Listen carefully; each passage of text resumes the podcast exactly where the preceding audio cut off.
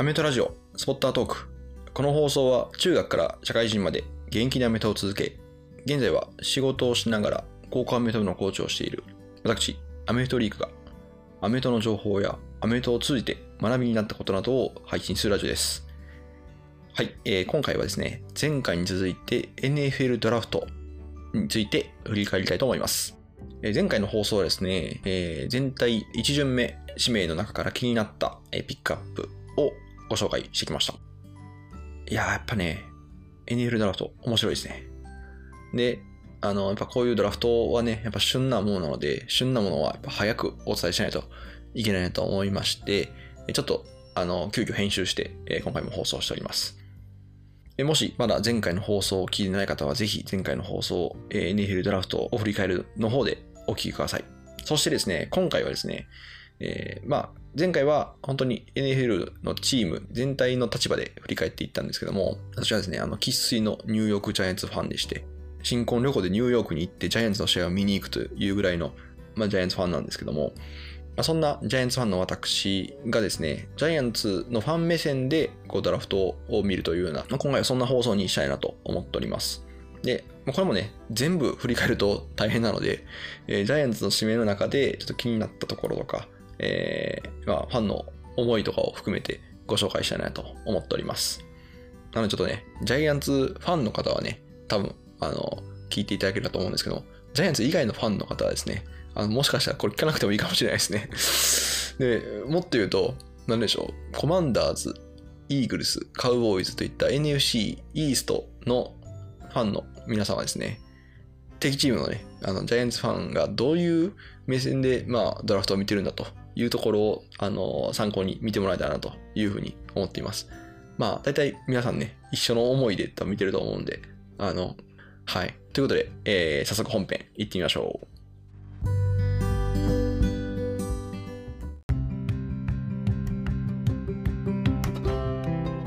はい、ということで、ジャイアンツファン目線でドラフトを振り返るということなんですけども、えーそうですね、今回、チーム、ジェネラルマネージャーはですね、ジョー・シェーンという方と、それからヘッドコーチのブライアン・デイボールの、この2人で意思決定をされているような、そんな感じでしたね。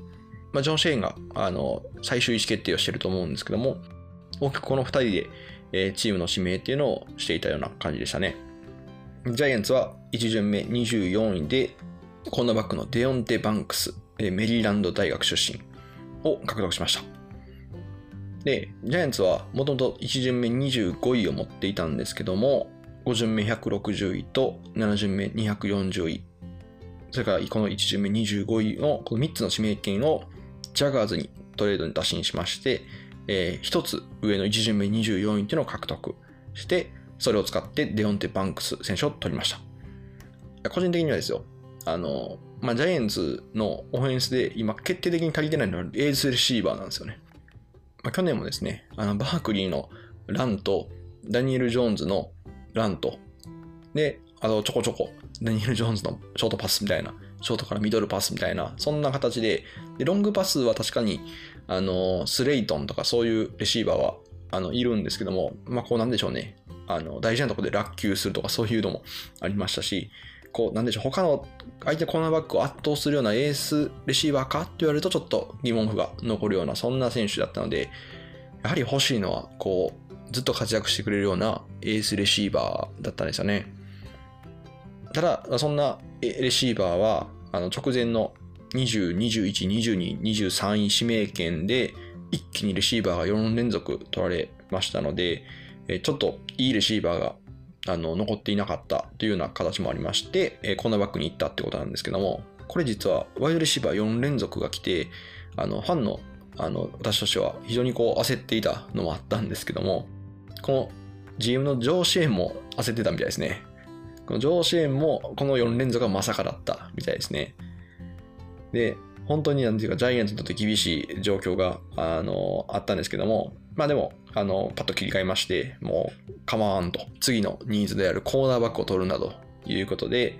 えーまあ、そのコーナーバックを取るんだったら確実に取るんだということで、さっきの、えー指名権3つを使って、1つ上の24位に上がって獲得したということですね。ジャガーズももちろんね、いいコーナーバックがいたら獲得するチームだとは思うんですけども、というよりも、他のチームからトレードで指名権を渡したくないと。いうことで、ジャイアンツはこれだけ投資して、デオンテ・バンクスを取るために一つ順位を上に上げたと。いうことですね。で、このデオンテ・バンクス、どんな選手かというとですね、この NFL ドラフト候補名鑑2023というですね、ドラフト雑誌によるとですね、183センチ89キロ、40ヤード4秒35、垂直跳びは1メートル超え、立ち上が飛びは345センチ、昨年はビッグ10で非パス成功率は4位、タックルミスは1回のみということで、リカバリースピードに優れるということですね。で、ビデオを見ると、非常にスピードが溢れるコーナーバックでしてで、特にマンツーマンが非常にうまいというような、そんな印象でした。で、ジャイアンツのディフェンス、えー、ウィンク、ディフェンスコーディネーターなんですけども、彼は非常にあのブリッツを好むようなコーディネーターでして、去年ももう要所要所で積極的にブリッツを入れるというような、そんなコールを見せていました。で、ブリッツをたくさん入れるということは、当然負荷がかかるのはコーナーバックセーフティーなんですよね。で、そこで大体マンツーマン、ブリッツをたくさん入れるってことはマンツーマンをするってことなんですけども、ブリッツをたくさん入れたところで、エースレシーバーにパスを投げて、そのマンツーマンを突破されたらもう元も子もないんですよね。なので、このブリッツサインをたくさん入れるというような、そういうチームに関しては、確実にマンツーマンで封じてくれる選手が必要だと。なので、あのチームにとってはデオンテ・バンクスが非常にチームにマッチしたコーナーバックということで、その選手を獲得したということだと思います。いや、なのでね、このデオンテ・バンクスが来た時は非常に私もあの嬉しかったですね。はい。ということで、ジャイアンツの一巡指名は、コーナーバックのデオンテ・バンクスでした。はい。続いて、ジャイアンツが獲得したのは、2巡目全体57位のセンター、ジョン・マイケル・シュミッツ、ミネソタ大学でした。で、ジャイアンツのオフェンスのニーズで、まあ、レシーバーも大事って話をしたんですけども、あのセンターがですね、結構ベテランのあのフェリシアーノっていう選手がいたんですけども、あの彼があのチームを離れてしまうということがありまして、もうとにかくセンターが必要だというような、そんな状況でした。まあ、センターがいないと当たり前なんですけど、スナップができないから、まあ、試合が始まらないというのもありますし、今年もおそらくバークリーのランで、えチームを作ろうとするとですね、やっぱりセンターがしっかりと中央からあのブロックすることが非常に大事なので、ここでね、いいセンターを取りたいというふうに思っていたところ、このジョン・マイケル・シュミスを獲得してくれました。正直この選手はですね、あの一巡で取られていても良かったっていうぐらいのあの逸材でして、あのセンターの中ではやっぱトップなんじゃないかというような声もあるぐらいでした。で、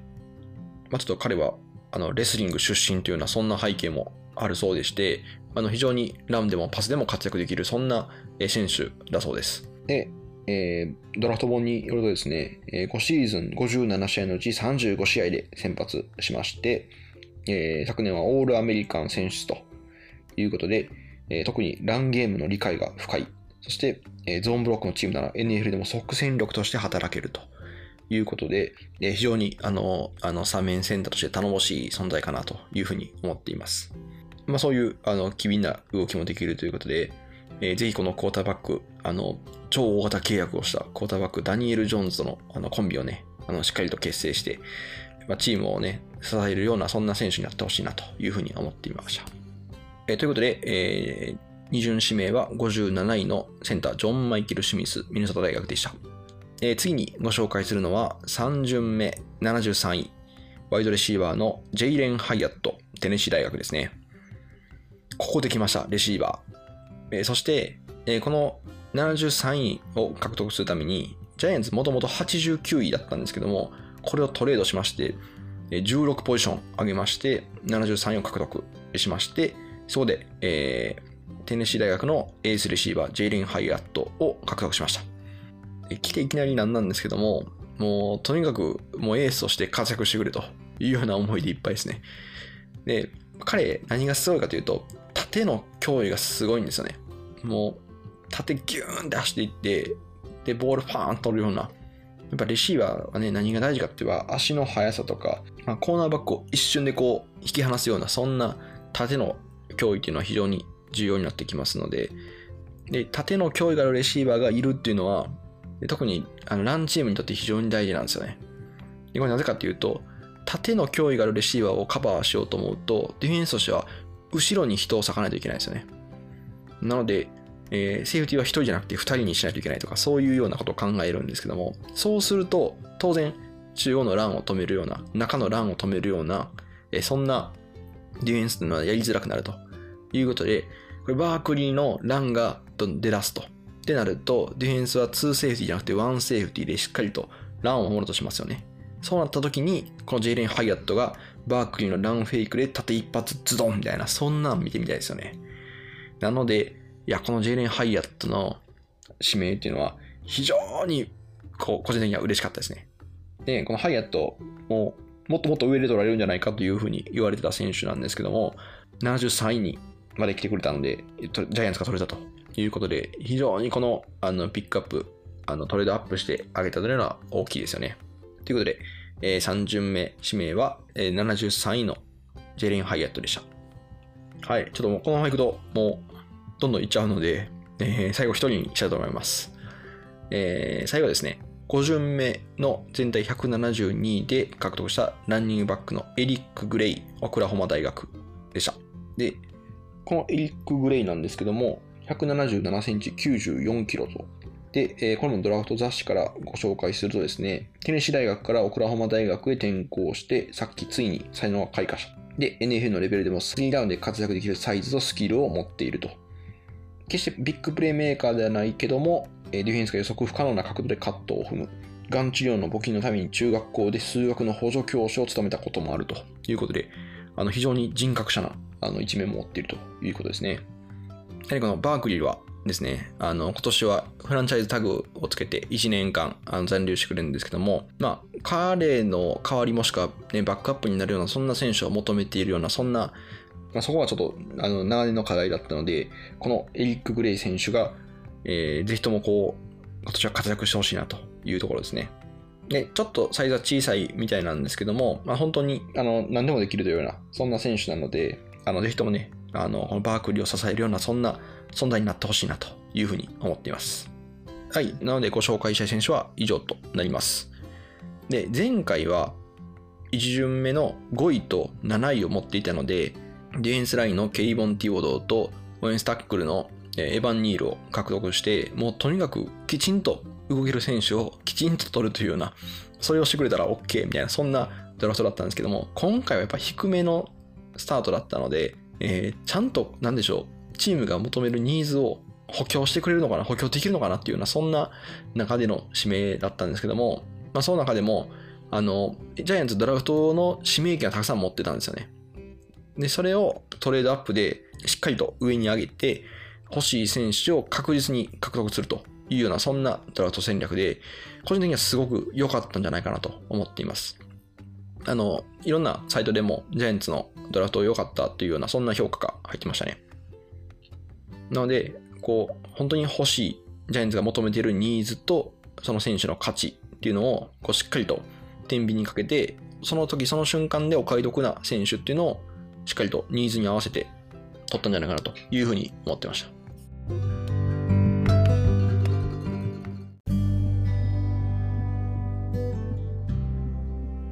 はい、いかがでしたでしょうか？今回はニューヨークジャイアンツのドラフト指名を振り返りました。いやこのファン目線で振り返る NFL ドラフト、いかがでしたでしょうか？